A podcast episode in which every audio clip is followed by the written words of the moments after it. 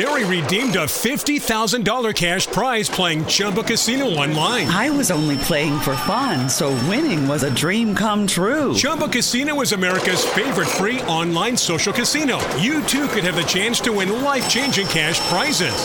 Absolutely anybody could be like Mary. Be like Mary. Log on to ChumbaCasino.com and play for free now. No purchase necessary. Void where prohibited by law. 18 plus terms and conditions apply. See website for details. The voice in the preceding commercial was not the actual voice of the winner.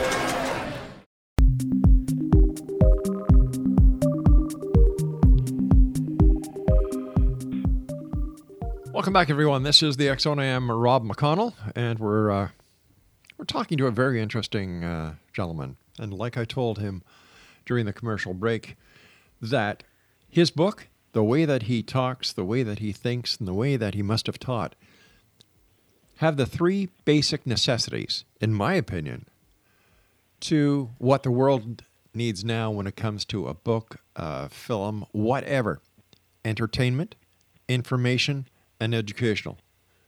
And like I told you between the breaks, Stephen, you have succeeded on all three fronts. And I just can't wait to see your book. Thank you. Thank you.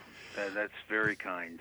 All right, now before we went to the break, I kind of asked you why people around the world are still interested in the Titanic story because we all know that at the end it sinks. At the end, it sinks, and and what's really interesting is that when it sank, Mm-hmm. um, I, I, hate to use the word globalism because it's got such a nasty connotation these days, Yeah. but transportation and communication were moving ahead so rapidly that steamship travel was enabling mail, family travel, business travel, and immigration. Mm-hmm. So the world had a huge interest in not only Titanic, but the White Star Line. Plus, there were millionaires on board. And in fact, one of the examples that I offer to kind of give it, put it, put it in context. Remember the Concorde, Oh, sure. the the supersonic jet that's Yep. now out of business? Mhm. Imagine if on the Concorde's first flight on board was the entire Walmart family, Bill Gates, Saudi oil billionaires, mm-hmm. and a few other random multimillionaires, and the plane went into the ocean on its first flight. That's how significant the sinking of the Titanic was because you had the Guggenheims on there, you had the Strausses who founded Macy's, and so ultimately the world global stock market took a huge hit because the ship went down with all of these incredibly wealthy people on it. And so it wasn't, ju- there was no real kind of um, isolation between Europe and America anymore. Um, there were the back and forth. I mean, tr- salesmen from Paris were, were coming over to, to sell to Macy's and Gimbels, and, and people from here were traveling to Paris and Rome to sell to their stores. People from Poland and Ireland and Italy were coming on board to make a life in America. So the White Star Line was critical in keeping ships at sea and keeping this kind of commerce, both human form and goods, back and forth regularly.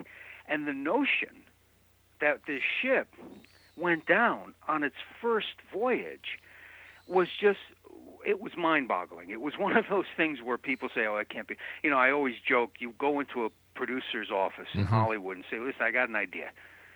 We're going to make a movie about the biggest ship ever built. We're going to stock it with millionaires, and we're going to make it sink on its very first trip." They'd throw you out of the office and say that's far-fetched. Unless you're And yet, James like you- Cameron. like you said earlier, Yeah. truth is stranger than fiction. Yep.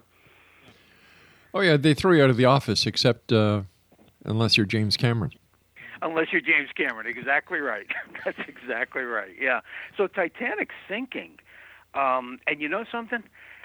I've read some historical accounts and I've read some history books about Titanic, and sometimes some of the researchers tend to take a position that Titanic was trying to do something extraordinary, go from Europe to America, across the ocean, the northern Atlantic, among the icebergs. And, you know, let me tell you, the Olympic, which was one of Titanic's sister ships, mm-hmm. the other one was Britannic. The Olympic had been making the trip from Europe to, to New York for a year with no problems. None whatsoever. Well, the, the biggest problem it had was it didn't sink. exactly. And then Titanic was launched Uh-huh. while Britannic was still being built, okay? And Titanic sank. The White Star Line, they immediately called the Olympic back to port, retrofitted it to correct all of the design errors. Oh, errors gosh. That contributed to the sinking, and they went back to work on Britannic, which was still being built. And here's a funny, this might be an apocryphal story, I don't know. Right. But I've read it in a few sources that Britannic, its original name was Gigantic. And that after Titanic sank, the thinking was, you know, maybe we shouldn't be calling attention to the size of these things because they were the biggest moving objects on the earth, and that they changed it to Britannic. Some historians say yes, that's true. Some say oh, it's apocryphal, but you know, it does make sense, and there are pa- there is paperwork um, in the British Registry for the Britannic and the Gigantic is on the form. So I tend to lean toward yes, that's a true story. Speaking about true stories, um, I have to ask you this: what uh, what was your favorite bizarre U.S. law that is still on the books? God, there's too many of them. In fact, it upsets me. I get very upset when I read some of these American laws and think we haven't had the opportunity to correct this, that people could still be breaking the law if they um, uh, have sex with a truck driver in a toll booth, um, you know, uh, or or um, have a husband talk dirty to his wife. That's a law. That's a sex law Wow. in Willowdale, Oregon. A husband talking dirty in his wife's ears during sex is illegal. And when I read these things, there's also laws about women can't sh- women can't show their feet, um, and and that harkens back to Renaissance paintings where they could paint a nude figure, Yeah. but they couldn't show her feet.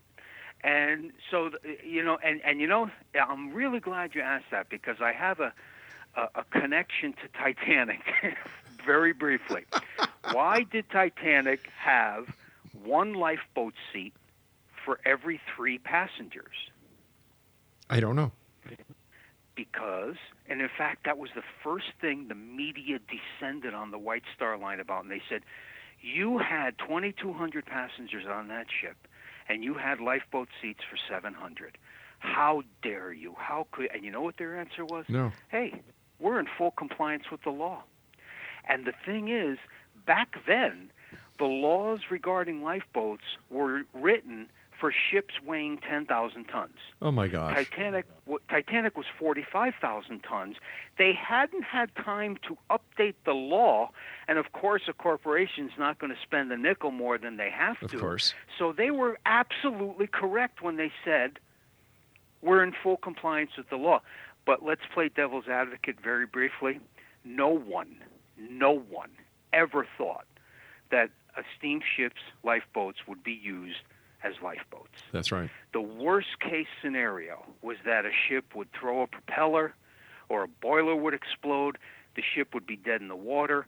Any one of the 30 other ships at sea would be on their way to help ferry passengers to their ships using the lifeboats. No one ever thought the main ship would vanish. So it wa it's kind of you know in hindsight, you know, we understand, but that was the reason that they didn't, never thought they'd be used as lifeboats and on top of it they weren't breaking the law. You know, my wife and I love going cruising. We've been throughout the Caribbean. I don't know how many times, but whenever they whenever they do the the muster stations, man, I'm the first one there Mm-hmm. because I want to know where my lifeboat is. I want to know where I'm supposed to be in case anything happens. And my wife says, See, you she says, "What do you do that for?" I said, "I say one word: Titanic." you know something? When I w- when I was teaching my Titanic course, I had Uh-huh. a, a student. Her name was Sabrina, and she raised her hand when we were talking. I was talking about the chapter about the lifeboats Yeah. and the lifeboat drills, like you just described. Yeah. And she raised her hand and she said, "I've been on 38 cruises." And I said, "Okay, time out. Come up here." I said, "How old are you?" She said, "I'm 19." I said, "How does a 19-year-old go on 36 sea cruises?" And she says, "Well, I, I was adopted, and my parents are wealthy, and they love cruises." And I said, "Okay, well that's interesting, but why are you bringing it up now?" She said, "Because on 36 of them, we had a lifeboat drill. There was no lifeboat drill on Titanic. Oh my gosh. They canceled it for a church service. This is why another reason so many people died is because when Captain Smith gave the order, mm-hmm. uncover the boats, start loading the women and children, which is purportedly an exact quote. What does that mean? It depends on what side of the boat you were on. The left side of the boat, they said it meant women and children first. Right. On the other side of the boat, they interpreted it to mean women and children only. So a lifeboat that had 75 seats, they lowered it with 40 people in it because there were only men left on deck. Oh my gosh. So again, human error, as well as no lifeboat drills, no training, and added up, and you've got, you know, the most famous sea disaster. There's three million ships in the waters of the world, shipwrecks. Titanic is the most famous. All right, listen, uh, we've got to say so long for tonight, but before we go, I'm going to give you one of the most craziest laws from Canada, and that is in the city of Montreal, it is illegal to water your lawn when it's raining outside. Is that true? That is a true case, and I know that for a fact because I used to be a policeman. And that was one of the No laws. Kidding. Oh, yes. One day we'll talk about the crazy laws up here in Canada. Very good. Stephen, thank you so much for joining us. It's been a great pleasure, and I look forward to the next time you and I meet here in the X Zone.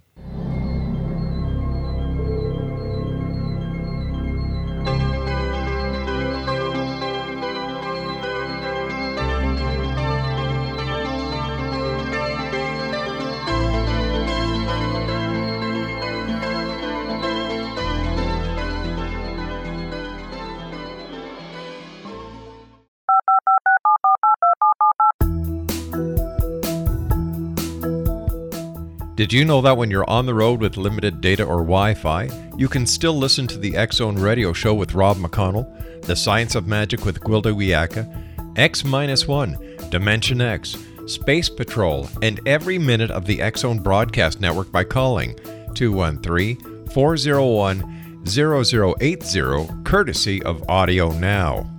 No smartphone, app, or internet needed. It saves your data plan and it's free if you have unlimited minutes. Call 213 401 0080 to listen on any phone, anytime, anywhere. Remember 213 401 0080 for the best of the paranormal, parapsychology, and sci fi radio programming anywhere 24 7 365. You have heard of the X Zone? Now watch it on Simul TV, plus 500 video games, live TV channels, free video on demand, worldwide, and more. Does this sound like tomorrow's television? Well, it is, but you can have it today, right now. It is Simul TV. Simul TV offers what the others only wish they could provide 15 exclusive channels like X Zone, sci fi, and horror. We are worldwide. No other provider offers that. 500 built in video games. No need to have an extra expensive system. We have them included. Free video on demand. Live streaming events from around the world. Interactive online network, and much more. Tomorrow's TV today. Simul TV. Sound too good to be true? Well, it's not. You can have Simul TV today. Sign up at simultv.com. Do it today.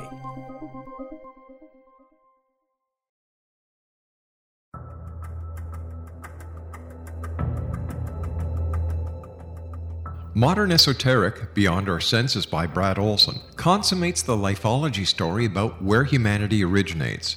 It is the lost continents, the primitive wisdom, the mythos of creation, and the rethinking of ancient history as we are taught in academia.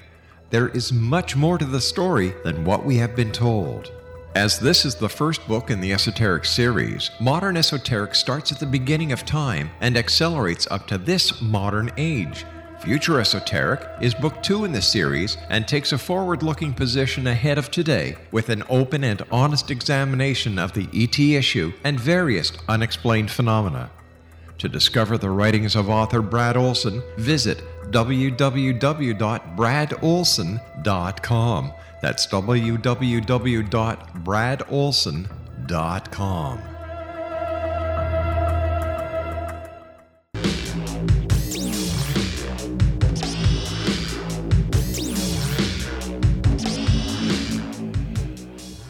Welcome back, everyone. Whether you're a skeptic or a believer, join me, yours truly, Rob McConnell, Monday through Friday from 10 p.m. Eastern until 2 a.m. Eastern, right here on the Zone Broadcast Network, iHeartRadio, Talkstar Radio Network, and the Mutual Broadcast, and now on Trump Broadcast Network.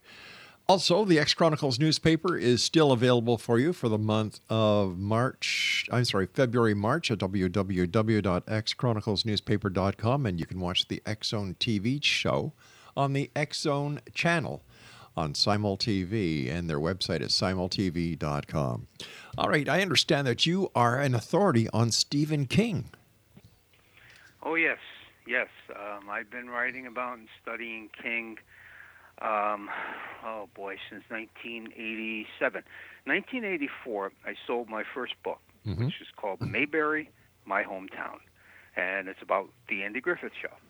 And it was actually an encyclopedia of Mayberry and Opie and Andy and Barney, hmm. um, and I broke it down into people, places, and things. Right. And my publisher, um, they said, "Well, what do you want to do next?" And I said, well, I actually would like to apply the tactic of organizing the people, places, and things of a popular culture universe to the work of Stephen King. Little did I realize what I was getting. It took five years full time with an assistant to take notes on everything King had written. Oh my gosh through 1990. The book stops at four past midnight. And the book ended up becoming the complete Stephen King encyclopedia 900, 8.5 by 11 pages. There's 18,000 alphabetical entries. And long story short, all of that research, the King's publisher decided we should spin it off, spin some of it off into two Stephen King quiz books, which did very well with fans. And then I ended up doing the lost work of Stephen King because as I was doing all this research, I was coming across things that fans simply did not know about. Hmm. They had never seen it. He did a, a review of an ice axe for Outdoor Magazine in which he mused how a murderer might use an, an ice axe rather than climbing on ice. And it's hilarious. And no one had ever seen it. Um, and I also realized that there were unpublished pieces and childhood writings and college writings. In fact, King sent me some of his college writings for me to write about in this lost workbook.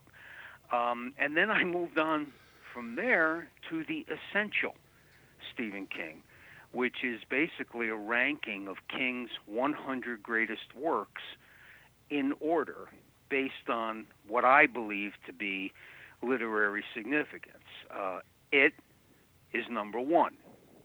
The Stand is number two. The Dead Zone is number three. The Shining is number four. It the Stand. I'm sorry. It the Stand. The Shining. Mm-hmm. The Dead Zone. I reversed those, um, and I did hundred uh, novellas, short stories.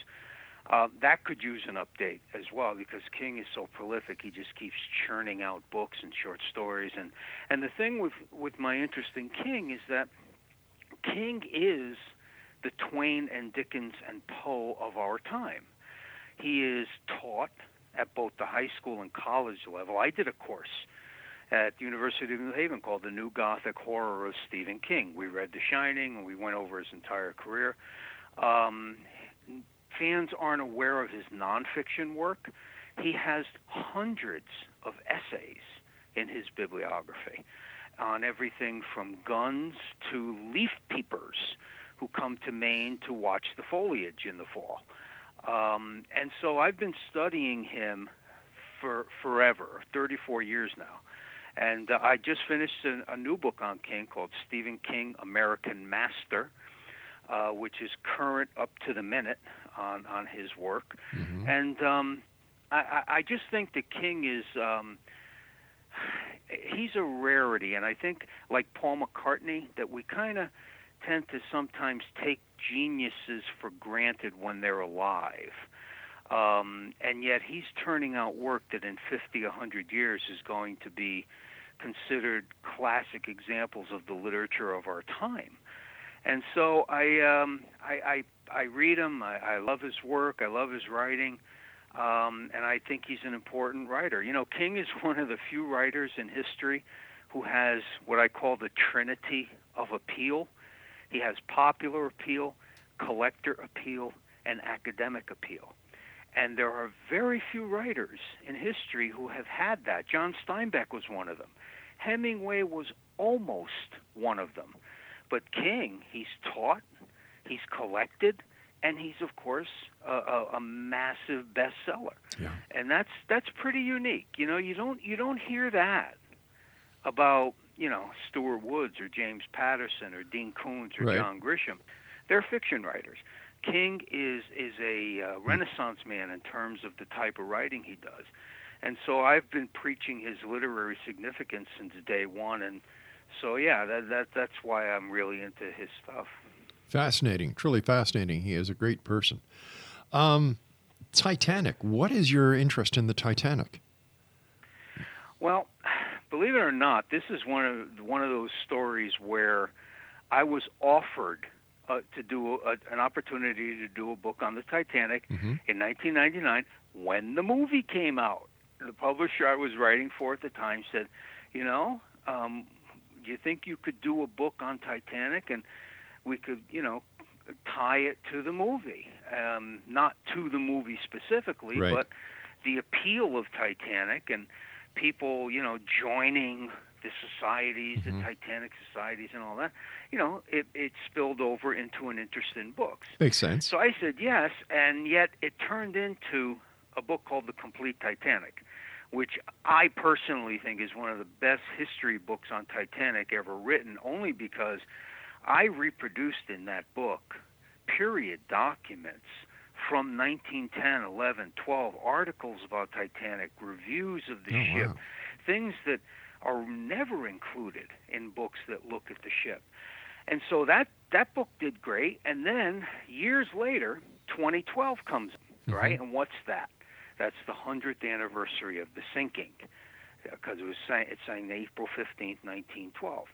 And so I was writing uh, the Dummies books. Then you you know the Dummies. Oh, books, sure, right? Yeah, I've written four of them, and my editor at Wiley, the publisher, said, "You know, what about a Titanic for Dummies?" I says, "Well, yeah, I was teaching full time at the time, and he said, I mean, you need to do it. Dummies books have to be written in 24 weeks, chapter a week." Wow. and he said you have to do it in 12 and so i did and the university actually um, approved a course called the literature and legacy of titanic and my dummies book ended up being the course text because i did manage to finish it in time to be out for spring 2012 and that book the reason I took it on and agreed to like a 12 week deadline is because I figured, oh, I've got the complete Titanic. I can just pull from that material and do some rewriting and some new research, and it should be easy. Well, that was really wrong because Dummies books are done in a particular template, and there were chapters in my first book that just didn't fit. And so essentially, I started from scratch, but it came out great. Um, it really did, and um, so I've got now two significant books to my under my belt about Titanic, and I give talks on Titanic. And it was one of those things where if the original publisher had not said to me, you know, would you like to do a book that we can kind of, you know, cross merchandise as the movie becomes more and more popular? And I said yes, because like I said, I was writing full time. Um, and so it was one of those things, and I and frankly, I became utterly fascinated by the by the whole the whole story. You know, it was the reason Titanic sank is a is a blatant combination of human error and design error. And my thesis is that if one thing of any of the errors or the design errors or the human errors had been changed, the ship probably would not have sunk. And that to me, it just speaks to, you know, the hubris of mankind that, you know, oh, we're, we're just, you know, we can do no wrong. Yeah. And that sinking was the line of demarcation between uh, the Gilded Age and modernity because once that sank, the world realized mankind, even though we're advancing like crazy with technology and shipping and communication, we're not God. We're not perfect. Look at what happened. And that was a, a major league global wake up call. So combine all of that with the with the mistakes and the design things that were done for money that ended up sinking the ship. It just became an irresistible subject to me, and and still is. I can understand your interest, but why the rest of the world? And you and I will have to answer that one on the other side of this commercial break. As we wrap Okay. up this hour here in the X Zone with yours truly, Rob McConnell, and my special guest of this hour, Stephen Spignesi. His website is stevenspignesi.com, and the name of his book that is coming out on April the 10th, Dr. Bizarro's Eclectic Collection of Strange and Obscure Facts. I'll be back on the other side of this commercial break as we wrap up here in the Zone from our broadcast center in Hamilton, Ontario, Canada. I'm Rob McConnell. Don't go away.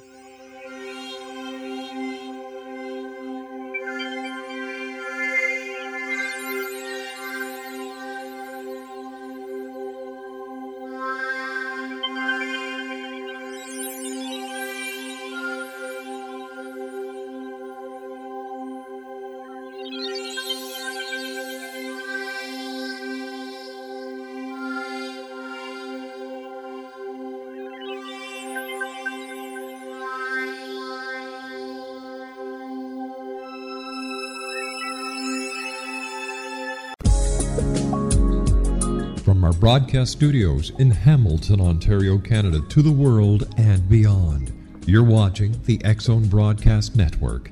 www.xzbn.net.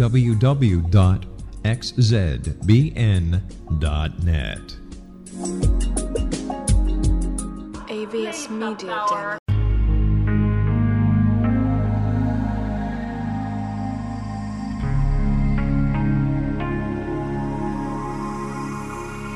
The scientist and the mystic have been on an age old, relentless search with one thing in common. They seek truth. Their paths converge in the 40,000 year old practice of shamanism, an ancient science delving to the quantum level of life, facilitating healing, manifestation, and evolution.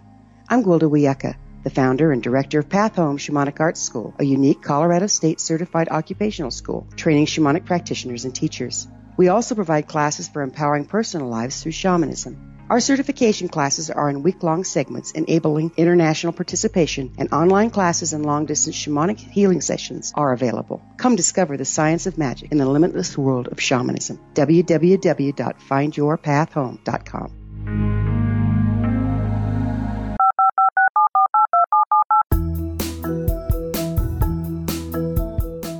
Did you know that when you're on the road with limited data or Wi Fi, you can still listen to the Zone radio show with Rob McConnell, The Science of Magic with Gwilda Wiyaka, X 1, Dimension X, Space Patrol, and every minute of the Zone broadcast network by calling 213 401 0080, courtesy of Audio Now. No smartphone, app, or internet needed. It saves your data plan and it's free if you have unlimited minutes. Call 213 401 0080 to listen on any phone, anytime, anywhere. Remember 213 401 0080 for the best of the paranormal, parapsychology, and sci fi radio programming anywhere 24 7 365.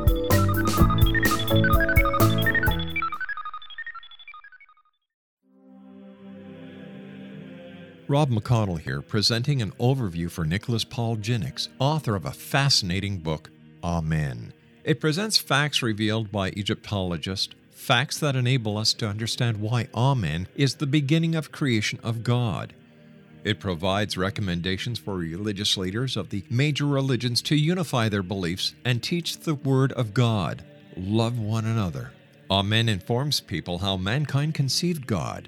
It was the Egyptians that developed the concepts of a soul, a hereafter, and Son of God. And finally, after the worship of many gods, they conceived the belief in one universal God, the maker of all there is.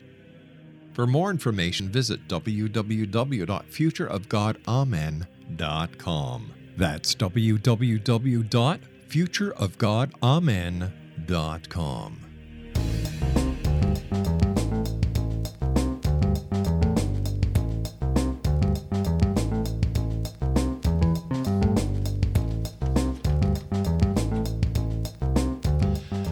back, everyone. Stephen Spignesi is my special guest this hour. And we're talking uh, to Stephen about many things, but uh, I'd like to start talking to you about your book that is coming out on April the 10th, Stephen. Dr. Bizarro's Eclectic Collection of Strange and Obscure Facts. Tell us how you came to this title. Well, actually, um, I won't take credit for it because I didn't write it. My editor did. Aha. uh, the original, I, I did a book back in 1994 called The Odd Index, and it was it was like a, a, a, a stripped down kind of uh, less intense version of this book. And the rights have reverted to me over the years, and it's out of print now. Um, and um, I was working with an editor at per- Permuted Press, actually, and he said, "Do you have anything that can be expanded? Do you have anything that you own that you would like to delve back into?" And the Odd Index was the first title I came up with, and I said, "There are chapters in the original book that are out of date and not interesting anymore." And there is new there are new things I've found over the years doing research that would make perfect chapters for the new book. So they talked about it and they decided to go for it and he came up with my editor Mike who's also a writer he's one of my co-authors on uh, I did a book called The 100 Best Beatles Songs and he and I co-wrote that but he's also my editor my boss um, and he came up with that title and he was the one who came up with the notion that Dr. Bizarro was this steampunk era, late 18th, early 19th century eclectic spelunker of cultural information. And we we took the conceit that I was simply a handmaiden, so maiden, uh, you know what I mean, a helper who was putting together Dr. Bizarro's files Uh-huh. and expanding and adding new in the vein of Dr. Bizarro. So Dr. Bizarro is kind of like, um, you know, a, a persona of myself and Mike. And what we decided to do was present the book as being by Dr. Bizarro. I even wrote a biography of Dr. Bizarro and how we discovered some of these newer writings by the good doctor um, and uh, put this book together, which I think i it's bigger and it's got stuff in it that um, I couldn't have added, you know, 24 years ago because it just didn't have had didn't happen or hadn't existed. And um, so we're very very proud of this. We're very happy, and we think it'll it'll just fit right in um, with the climate today of um, unusual information being readily accessible. Um, with that, it's these are facts, and in fact, we we made sure that everything in this is verified. 34 bizarro things people eat. Celebrity UFO sightings. Literary classics rejected as unpublishable. Bizarro physical things that can go wrong with the human body. Uh, euphemisms for dying. Uh, invasive medical tests. The ultimate collection of Paul is dead clues. Uh, bizarro tourist attractions. Um, euphemisms for alcohol, uh, bizarro facts about the Titanic, eight novels of a million words or more, 22 steps of a medical legal autopsy, the seven stages of the soul's ascent to God, 10 day in the life quotes by Mozart, 17 superheroes and their superpowers, etc., etc., etc. There's 66 chapters. Um, and so this is truly um, a unique volume Mhm. because other than the celebrity UFO sightings, which, hey, they they claim they saw John Lennon and William Shatner and Richard Nixon, Jimmy Carter, Mhm. uh, Jackie Gleason. They all claim they had sightings and they described them in detail. Those, of course, we can be legitimately skeptical about. We don't know if it's true or not. However, everything else in the book is absolutely verified, and yet r- you've never seen a collection with all of this bizarro stuff in one place. So we think it's a pretty interesting read. It sounds like it's going to be a fantastic read. So tell me, is Paul McCartney dead? Well, last time I talked to him, um, no, he seemed fine. Yeah. yeah, I do a whole big thing on the Paul is dead clues because I lived through that. Me too. I'm sure you Yeah, did too. that's right. Yeah, and um, I have collected um, what I think might be one of the biggest collections of clues um, as to his demise, uh, including lyrics, visual imagery, songs, etc. Um, and it's a um, it, it's it's so clearly it was so clearly a hoax slash prank Yeah. and yet, isn't it amazing how we can find things if we're looking for them? And it's all a matter of interpretation. In the Magical Mystery Tour album, Sure. Paul's the only one wearing a black carnation. Now, if you proceed to interpret that based on the notion that the Beatles were trying to tell the world Paul was dead, it works. Yep. It totally works. The reality is that the florist ran out of white carnations and only had a black one left. And I love that. I love that the the answer is often so pedestrian and mundane and yet it's huge amount of fun Yeah. to find these things. Well, truth is stranger than fiction, isn't it? Oh, it certainly is. You couldn't make this Yeah. stuff up. You really can't. Um, and when you when you supply data and validation and, and you say, you know, this this can't be true, and and yet, you know, and and, and a lot of it, a lot of the book, uh, people who are familiar with Carl Jung's theories um, and synchronicity, which is meaningful coincidence, as well as a police album, but it means meaningful coincidences. Um, you'll read through some of this stuff and you say, "Wow, this this really seems almost too connected to be random," Mhm. and yet it's really up to the interpreter as to whether or not it is or not. Exactly. It's all based on your interpretation.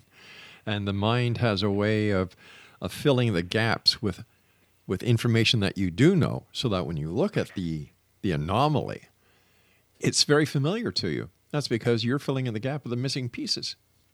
confirmation bias. That's exactly, Exactly. right. We will interpret, um, and it's very similar to the to the mental process of seeing, um, like castles in the clouds Yep. or faces in the trees.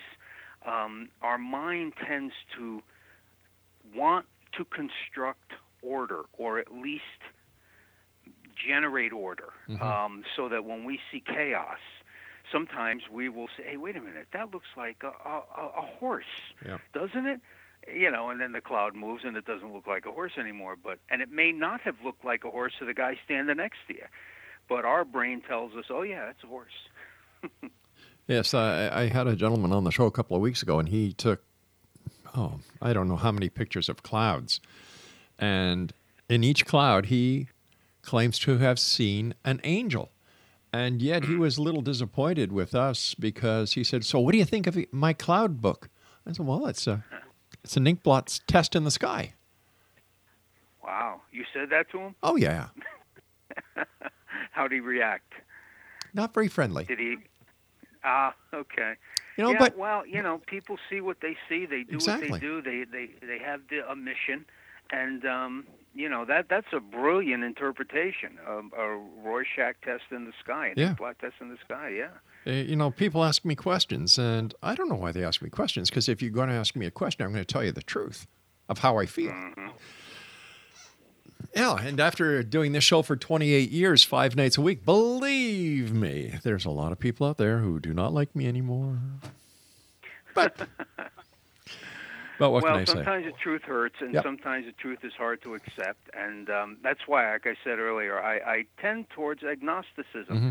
And, and my introduction to the Weird 100, um, which is, uh, I told you I mentioned that earlier. It's a hundred chapters from from alien abductions to zombies, Right. um, and I discuss what this purported phenomenon is. And um, as I was reading through it, and you know, you hear, as I mentioned earlier, you ha- you have credible people telling you things that you would believe them in any other aspect of life. Um, I realized, you know something?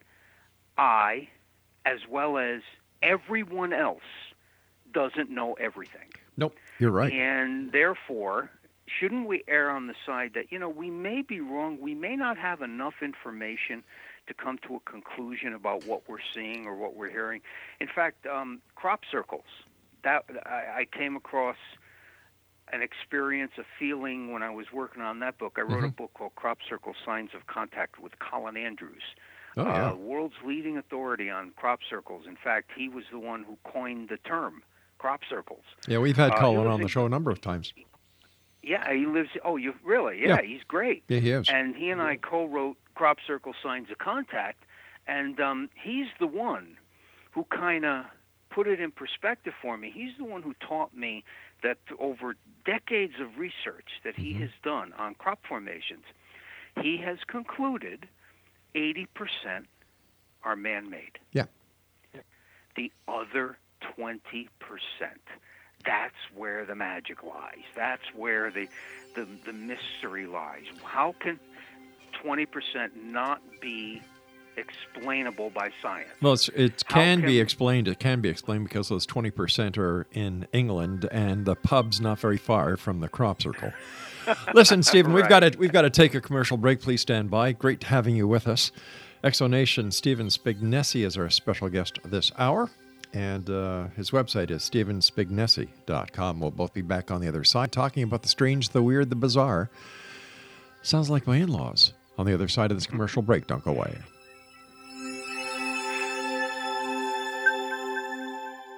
You have heard of the X Zone? Now watch it on Simul TV, plus 500 video games, live TV channels, free video on demand, worldwide, and more.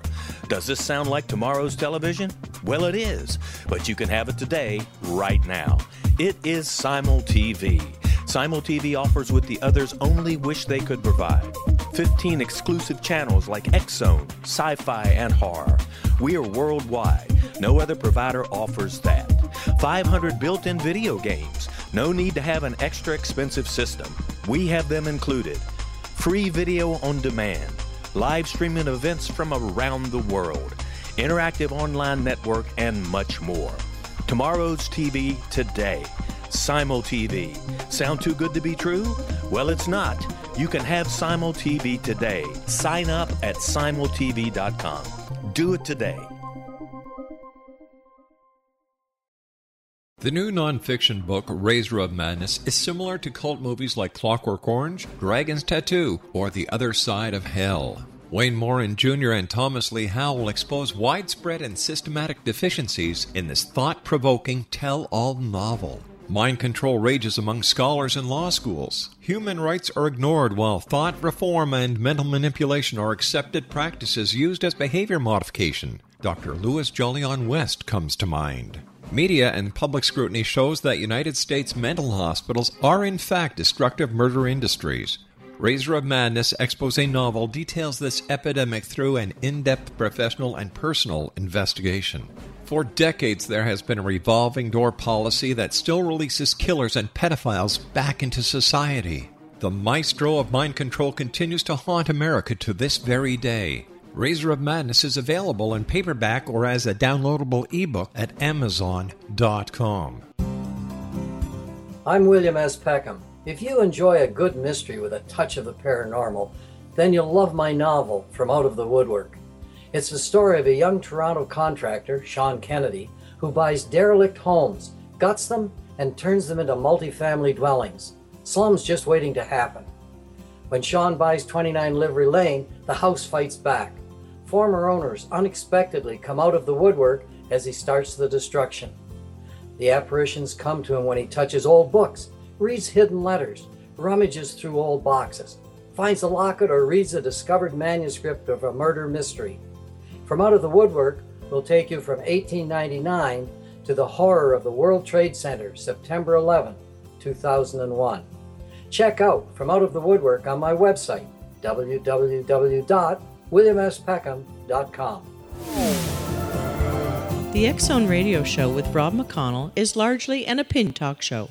All opinions, comments, or statements of fact expressed by Rob McConnell's guests are strictly their own and are not to be construed as those of the X Zone Radio Show or endorsed in any manner by Rob McConnell, Relmar McConnell Media Company, the X Zone Broadcast Network, its affiliated networks, stations, employees, or advertisers.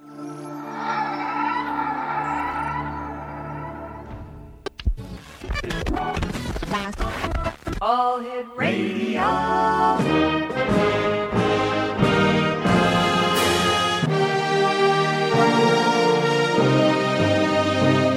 Welcome to the X Zone, a place where fact is fiction and fiction is reality.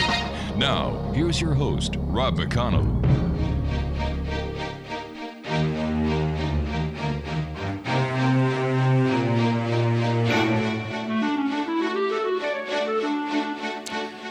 And welcome back, everyone. This is the X Zone. If you're just joining us now from any of our affiliates, welcome to the show. I'm Rob McConnell, and for the next four hours, I am your host and your guide as together we we go across this great big universe, the time space continuum, to this place that I call the X Zone. It's a place where people dare to believe and dare to be heard. It's a place where fact is fiction and fiction is reality. And as you know, the X Zone comes to you Monday through Friday from 10 p.m. Eastern until 2 a.m. Eastern right here on the Zone Broadcast Network, Talkstar Radio Network, Mutual Broadcast Network, iHeartRadio, and Trump Broadcast Network. Now, my guest this hour, Zone Nation, is Stephen Spignesi. And uh, Stephen is considered a world authority on Stephen King, the Beatles, Robin Williams, the Titanic, and other historical and pop culture subjects. His first no- uh, novel, Dialogues, was hailed as reinvention of the psychological thriller. Joining me now is Stephen Spignesi. And Stephen, welcome to the X Zone. Thanks for having me, Rob. My gosh, I got your information, and you are a man of many, many different uh, sides. And my gosh, you go from Beatles to the UFOs. Yeah, actually, what I and the reason for that is that I wrote full time for 25 years, um, and then publishing kind of tightened up around 06, 07, like Mhm. housing, and I went back to teaching at the University of New Haven for 10 years and wrote part time. But when I was writing full time, Mm-hmm.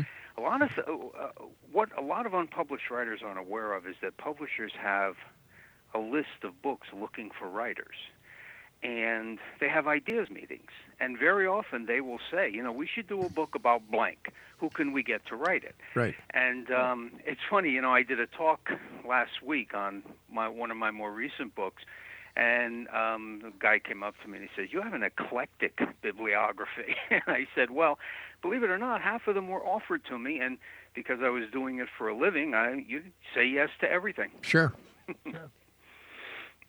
and the subject matters were things that I was interested in Titanic, Beatles, Stephen King, Founding Fathers, U.S. Mm, presidents, yeah. paranormal. Those are the things that I'm interested in. There are other titles on the list on my bibliography that were, you know, paychecks. I hear you with uh, that. I hear you with that, my friend. Yeah, absolutely. So I ended up uh, having a very eclectic bibliography that is now around 74, 75 books. Wow, congratulations. Thank you. Congratulations. Thank you. Uh, tell me, what's your uh, what's your take on UFOs? Well, I did a book um, called the UFO Book of Lists, which came out in 2001. Mm-hmm.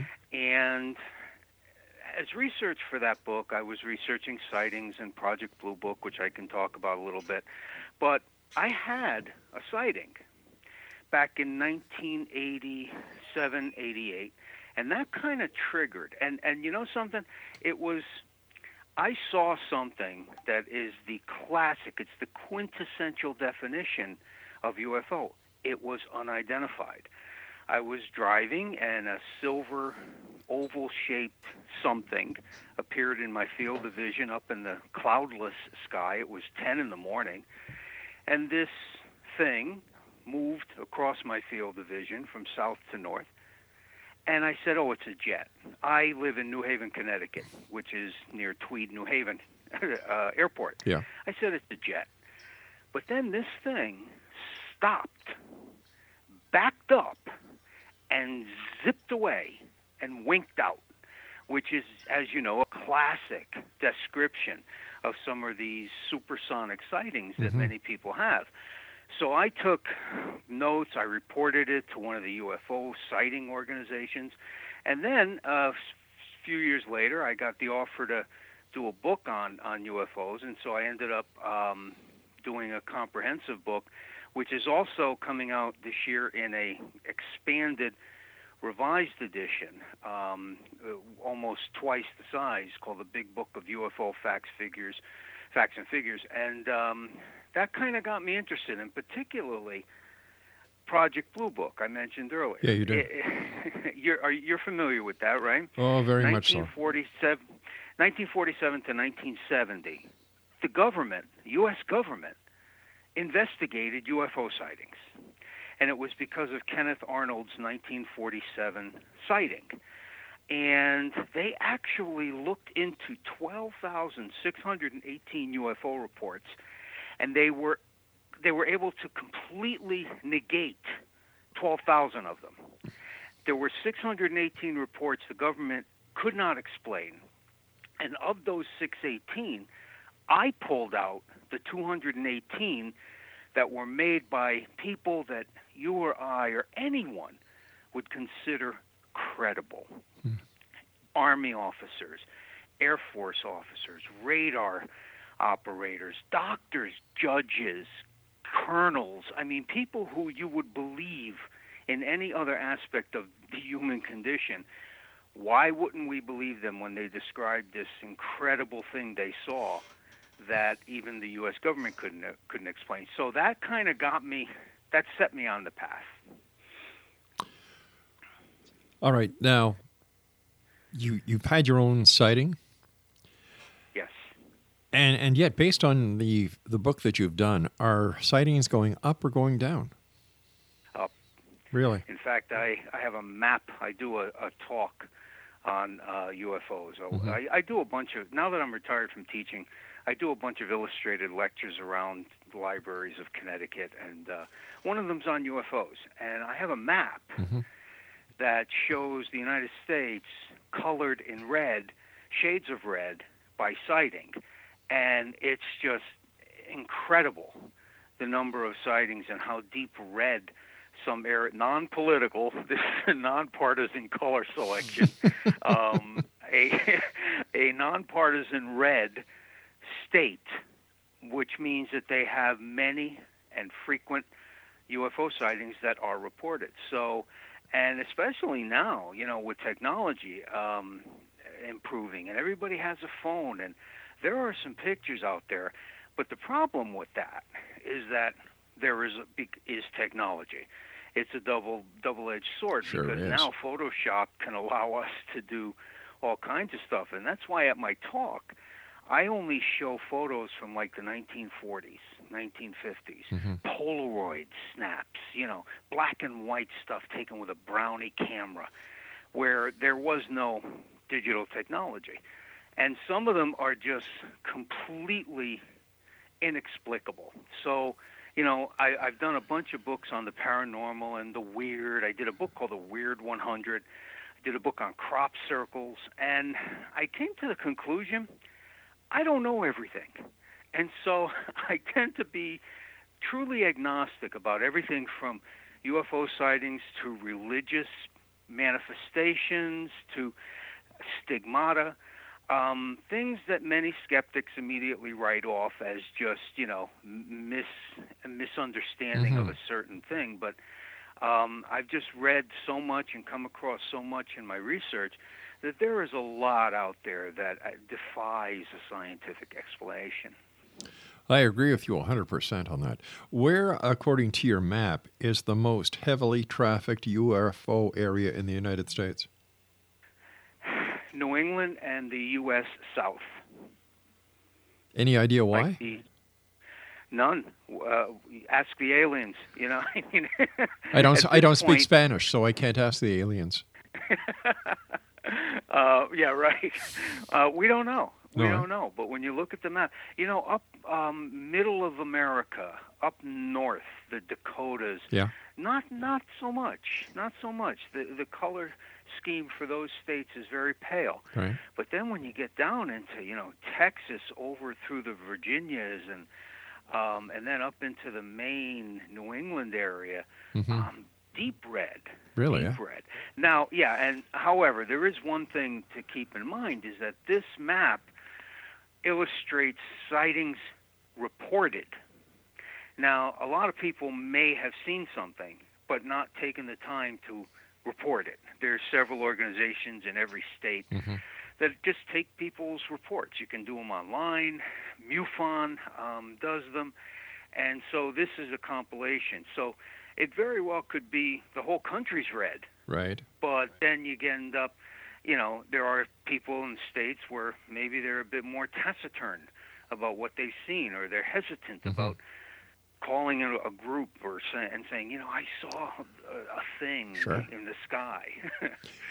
Well, all right, Stephen, stand by, sir. You and I have to take our first break for this hour. And X Zone Nation, our guest is Stephen Spignesi. His website is, do you have your pencils and paper ready?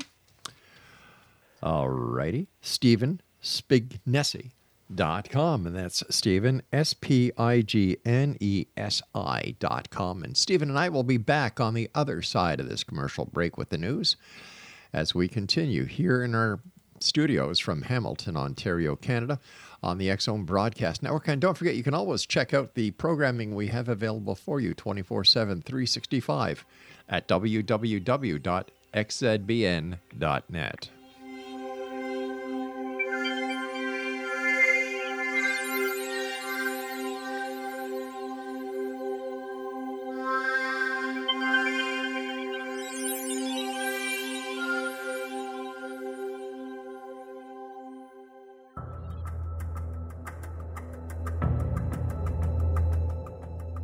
Modern Esoteric, Beyond Our Senses by Brad Olsen, consummates the lifology story about where humanity originates.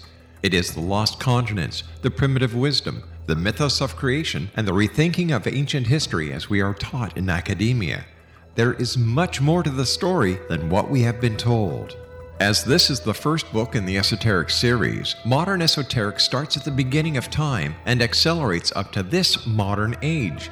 Future Esoteric is book two in the series and takes a forward looking position ahead of today with an open and honest examination of the ET issue and various unexplained phenomena.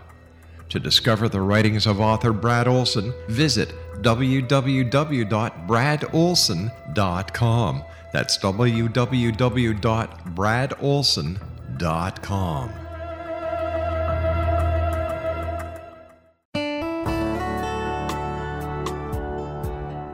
Are you or is someone you know struggling with addictions, depression, anxiety, relationships, low self esteem, lack of confidence, grief, success, and prosperity? Do you know that your subconscious belief plays a big role in the outcome of your hard work? We can help you permanently change the beliefs that may be the reason for your struggles and failures. We care about getting you the return on your investment and the results you are looking for. We can help you be free of the limitations of your past and in realizing your highest potential. We work with people by phone and Skype. For more information, visit us at www.ritasoman.com. That's www.ritasoman.com.